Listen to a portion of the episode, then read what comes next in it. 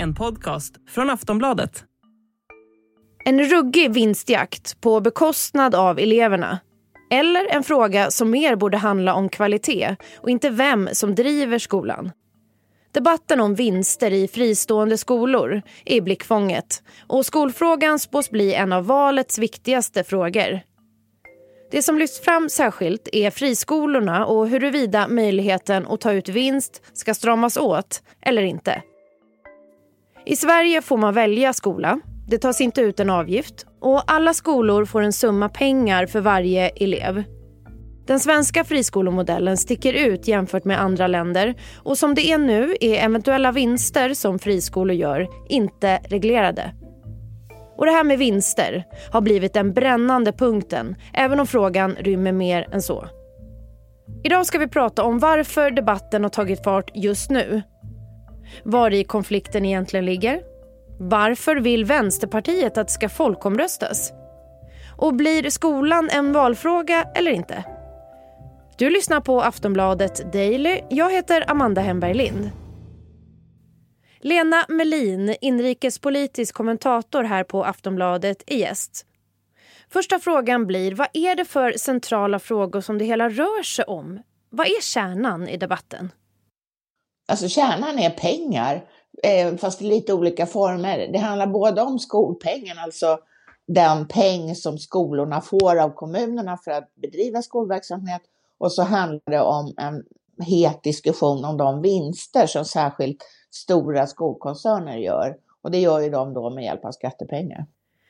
Och var finns då konflikten? Ja, men konflikten handlar dels om, att, om likvärdighet för att alla elever ska få en likvärdig utbildning. Men det handlar också om, om finansieringen av friskolorna och vad de så att säga gör av sina vinster eller hur de kan ta ut vinster. Och vad är det alla politiker bråkar om nu då? Ja, det är en massa olika saker. Det är dels det här med vinsterna. Det är, en fråga som har kommit igen, jag vet inte hur många gånger, om vinster i välfärden. Det handlar också om den här skolpengen som jag är inne på. Det handlar om eh, att vissa anser att vissa friskolor eh, Eh, ger för bra betyg jämfört med vad, vad eleverna presterar och att det är ett sätt för dem att locka till sig elever. Det har handlat om religiösa friskolor. Ska de få finnas eller inte? Ehm, ja, det finns många aspekter på det här kan jag säga som har mycket kritik. Men om vi då tar det här med, ja, med just vinsterna ja, eh, och går igenom lite, kan du förklara vad alla partier vill då? Alltså, sammanfattningsvis kan man nog säga att, det, att alla tycker att det finns fel och brister som ska åtgärdas. Sen är man inte helt överens om vilka fel och brister som ska åtgärdas eller eh, på vilket sätt. Men två uppmärksammade förslag har lagts här nu de senaste veckorna. Det ena var eh, regeringen som, där till och med statsminister Magdalena Andersson var med på den presskonferensen för att visa hur viktig den var. Och det är det här som hon en av de frågor som hon har pekat ut som viktigast för hennes regering och det är att ta tillbaka kontrollen över välfärden. Och i det här specifika fallet så handlar det då om att man ville att kommunala skolor som har ett större ansvar för landets elever skulle få sin skolpeng höjd medan privat, eh, finans, privatdrivna skolor eh, oavsett hur de drivs, om det är aktiebolagsform eller stiftelser eller ideella föreningar, de skulle få en sänkt skolpeng.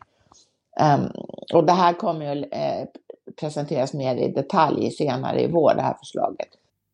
Men det har ju skett en förändring va, på senare år. Att det finns en viss kritik mot hur systemet ser ut från, från alla partier. Absolut. Och det, och det här, eh, det var ju så att när friskolorna infördes i Sverige för 30 år sedan ungefär, så var det bara det en ganska stor ideologisk strid. Men nu tror jag att man måste säga att alla har accepterat att friskolorna är här för att stanna och att man tycker att det är bra att det finns valfrihet mellan olika pedagogiska former. Och, men från början så var det absolut ingen som kunde föreställa sig den här utvecklingen. Då handlade det mest om just alternativa pedagogiker, att det skulle Montessori-skolorna skulle blomma och också att man skulle spelade de så kallade byskolorna en väldigt stor roll i den debatten. Alltså det man, vill var, man ville rädda de små skolorna på landet och att det skulle, då skulle bygden kunna gå samman och driva en friskola om kommunen ville lägga ner den. Men då var det som man absolut inte kunde föreställa sig då, det var ju den här utvecklingen som, som vi har fått i Sverige, nämligen att det finns stora eh, bolag som, med internationella förgreningar som driver skolor i Sverige. Och då är det klart att om de är aktiebolag så måste de ju lyda aktiebolagslagens regler om att eh, ge vinst helt enkelt. Att det är ett av syftena.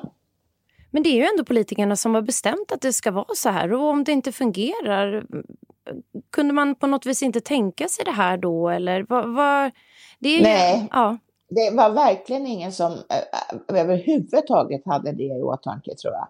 För det fanns ju inga sådana skolkoncerner såklart eftersom det inte hade funnits någon marknad för det. Därför att de, eh, det fanns ju privatskolor men de, som, de var ju jättedyra att gå i därför att där fick ju elevernas föräldrar betala för hela utbildningen.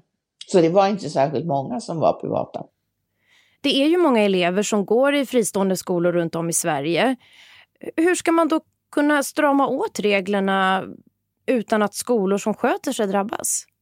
Jag tror att de skolorna som redan idag sköter sig, så att säga, de, de kommer nog inte att, att drabbas särskilt eh, mycket om man gör de här förändringarna. Um, men som, som är mest på tapeten, alltså det vill säga en förändring av själva skolpengen och eh, um, hur man om, om vinstuttaget, om det överhuvudtaget finns någon vinst. Det är inte säkert att en enskild skola eh, i Värnamo, nu hittar jag bara på, eh, att den går med vinst, utan det kan hända att de faktiskt bara går med ett väldigt blygsamt överskott som de använder för att reinvestera i verksamheten. Men jag, jag tror att de skolor som sagt som sköter sig, de kommer nog inte bli särskilt berörda av de förändringar som är mest i svang. Det har ju utretts hur skolan ska bli mer likvärdig april 2020 kom regeringens utredare bland annat fram till att skolpengen bör ändras. Och den här utredningen den fick saftig kritik då från ja, arbetsgivarorganisationen Svenskt Näringsliv. Men vad hände sen med den här utredningen då? Jag tror faktiskt inte att det har hänt någonting och det, och det Magdalena Anderssons eh, utspel då förra veckan tyder på det för att eh, hon vill ju också förändra skolpengen så att det hade inte funnits någon anledning att, att, att lägga fram det förslaget om det redan var gjort. Ehm, det och det är ju flera partier som är inne på att skolpengen i sin nuvarande utformning inte fungerar så bra som den borde. Men kan du förklara kvart, eh, kort hur den funkar? Ja, man får en peng för, för varje elev. Och eh, sen, men då är det så, om jag drar det väldigt enkelt, att den kommunala skolan, de måste ju ta hand om alla eh, elever som är i skolpliktig ålder. Alltså de kan inte säga, du får inte gå här för det är fullt. Utan då får de se till att det inte är fullt. Och det betyder alltså att kommunala skolor har Eh, potentiellt sett högre kostnader än en privatskola som kan säga att jaha, men det var ju tråkigt att du ville börja här för vi har tyvärr ingen plats för dig. Och sen så är det det som beskedet som gäller i deras fall. Um, så i, i korta drag är det det det handlar om. Vänsterpartiet de tycker att det ska folkomröstas om vinstuttag i friskolorna. Varför vill de det och vad kan en sån här folkomröstning göra för skillnad? Då? Det här var ju en paradfråga för Vänsterpartiet för några val sedan. Det var, det var ju stopp för vinster i välfärden. Och eh, nu försöker de väl ta upp en, en, eh, en fråga som, som passar dem bra och passar deras, som gör att deras väljare går igång. Så att säga. Men det är oftast inte superbra. Och och, och, och försöka med en favorit i repris, ett val, ytterligare ett val. Och jag tror också att de flesta inser att folkomröstningar är, eh, har en ganska tråkig historia i Sverige, därför det, det blir väldigt sällan som folket har bestämt. Det blir något annat. Så det kan inte göra så stor skillnad då, tror du, det här? Om det skulle bli en folkomröstning? Nej, alltså Nooshi Dadgostar och den, den, Vänsterpartiets utrikespolitiska talesperson kom med det här förslaget i en debattartikel i Aftonbladet där frågan var extremt luddigt formulerad. Och så luddigt kan man inte ha en folkomröstning. Det var, måste vara ett lättytt svar om det överhuvudtaget ska bli förverkligat. Men sen förtydligades det av Sveriges Radio som sa att frågan ska handla om om man ska få driva skolor i aktiebolagsform eller inte. Och det är ju, det är ju en, en digital fråga. Antingen så är det på det viset eller också så är det inte på det viset. Att man får göra det eller inte får göra det så att säga. Men samtidigt kan man säga att det är, no, det är ett väldigt bra sätt att sköta och, och, och, och, och driva företag. Alltså det är ett sätt som alla känner till. Men många har ju hävdat att det borde, skulle vara bättre om fler av de fristående skolorna inte bedrevs i, skol, i, i aktiebolagsform utan att det istället var stiftelser, ideella föreningar eh, eller lokala föreningar. Alltså att man ville göra det mera, inte så vinstinriktat helt enkelt, utan eh, att man mer fokuserar på innehållet. Skolan spås ju bli en valfråga. Kommer det bli så tror du? Ja, det tror jag. Och vi eh, gjorde en liten undersökning här för bara några dagar sedan, eller rättare sagt Demoskop gjorde det åt oss. Och då hamnade, sko hamnade skola och utbildning på tredje plats av, av eh, de, de frågor som väljarna tyckte var viktigast just nu. Det säger Lena Melin, inrikespolitisk kommentator här på Aftonbladet. Jag heter Amanda Hemberg Lind och du har lyssnat på Aftonbladet Daily. Du får gärna prenumerera på oss så att du inte missar några nya avsnitt. De kommer ut varje vardagsmorgon. Tills vi hörs igen, hej då. Du har lyssnat på en podcast från Aftonbladet. Ansvarig utgivare är Lena K Samuelsson.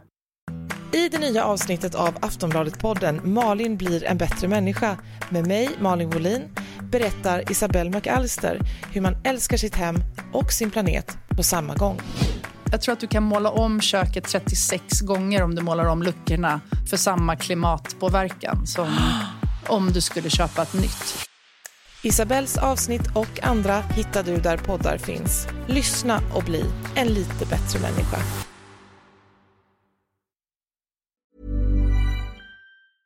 Normally, being a little extra might be a bit much, but not when it comes to healthcare. That's why United Healthcare's Health Protector Guard fixed indemnity insurance plans, underwritten by Golden Rule Insurance Company, supplement your primary plan so you manage out of pocket costs. Learn more at uh1.com.